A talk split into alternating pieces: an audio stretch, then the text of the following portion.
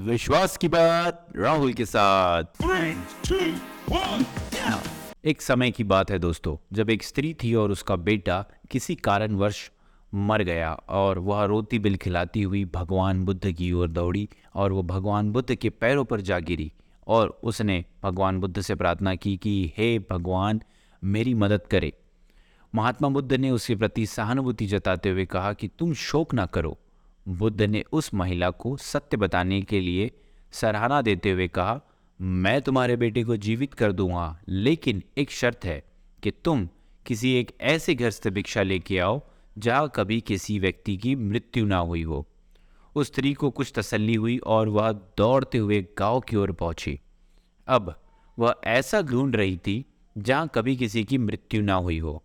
बहुत बहुत ढूँढने के बाद भी उसे ऐसा घर ना मिला। वह निराश होकर महात्मा बुद्ध के पास आई और और वस्तु स्थिति की अवगत कराया। तब बुद्ध ने बोला, यह संसार एक चक्र है।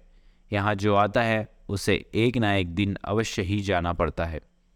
तुम्हें इस दुखद स्थिति का धैर्यपूर्वक सहन करना चाहिए तब महिला को बुद्ध के वचन समझ में आए और उस महिला ने फिर बुद्ध से संन्यास लिया और मोक्ष की राह पर चल दिया। तो दोस्तों, इससे हमें सीख मिलती है कि हमें, हमारे जीवन के हर पल का भरपूर मज़ा लेना चाहिए, क्योंकि यह एक संसार चक्र है और हमें आज ना कल जाना है। सो, जाने से पहले जितना अच्छा हो सके, जितना बेस्ट हो सके हमारी लाइफ का हमें इस्तेमाल करना है। So keep listening the believer show with R D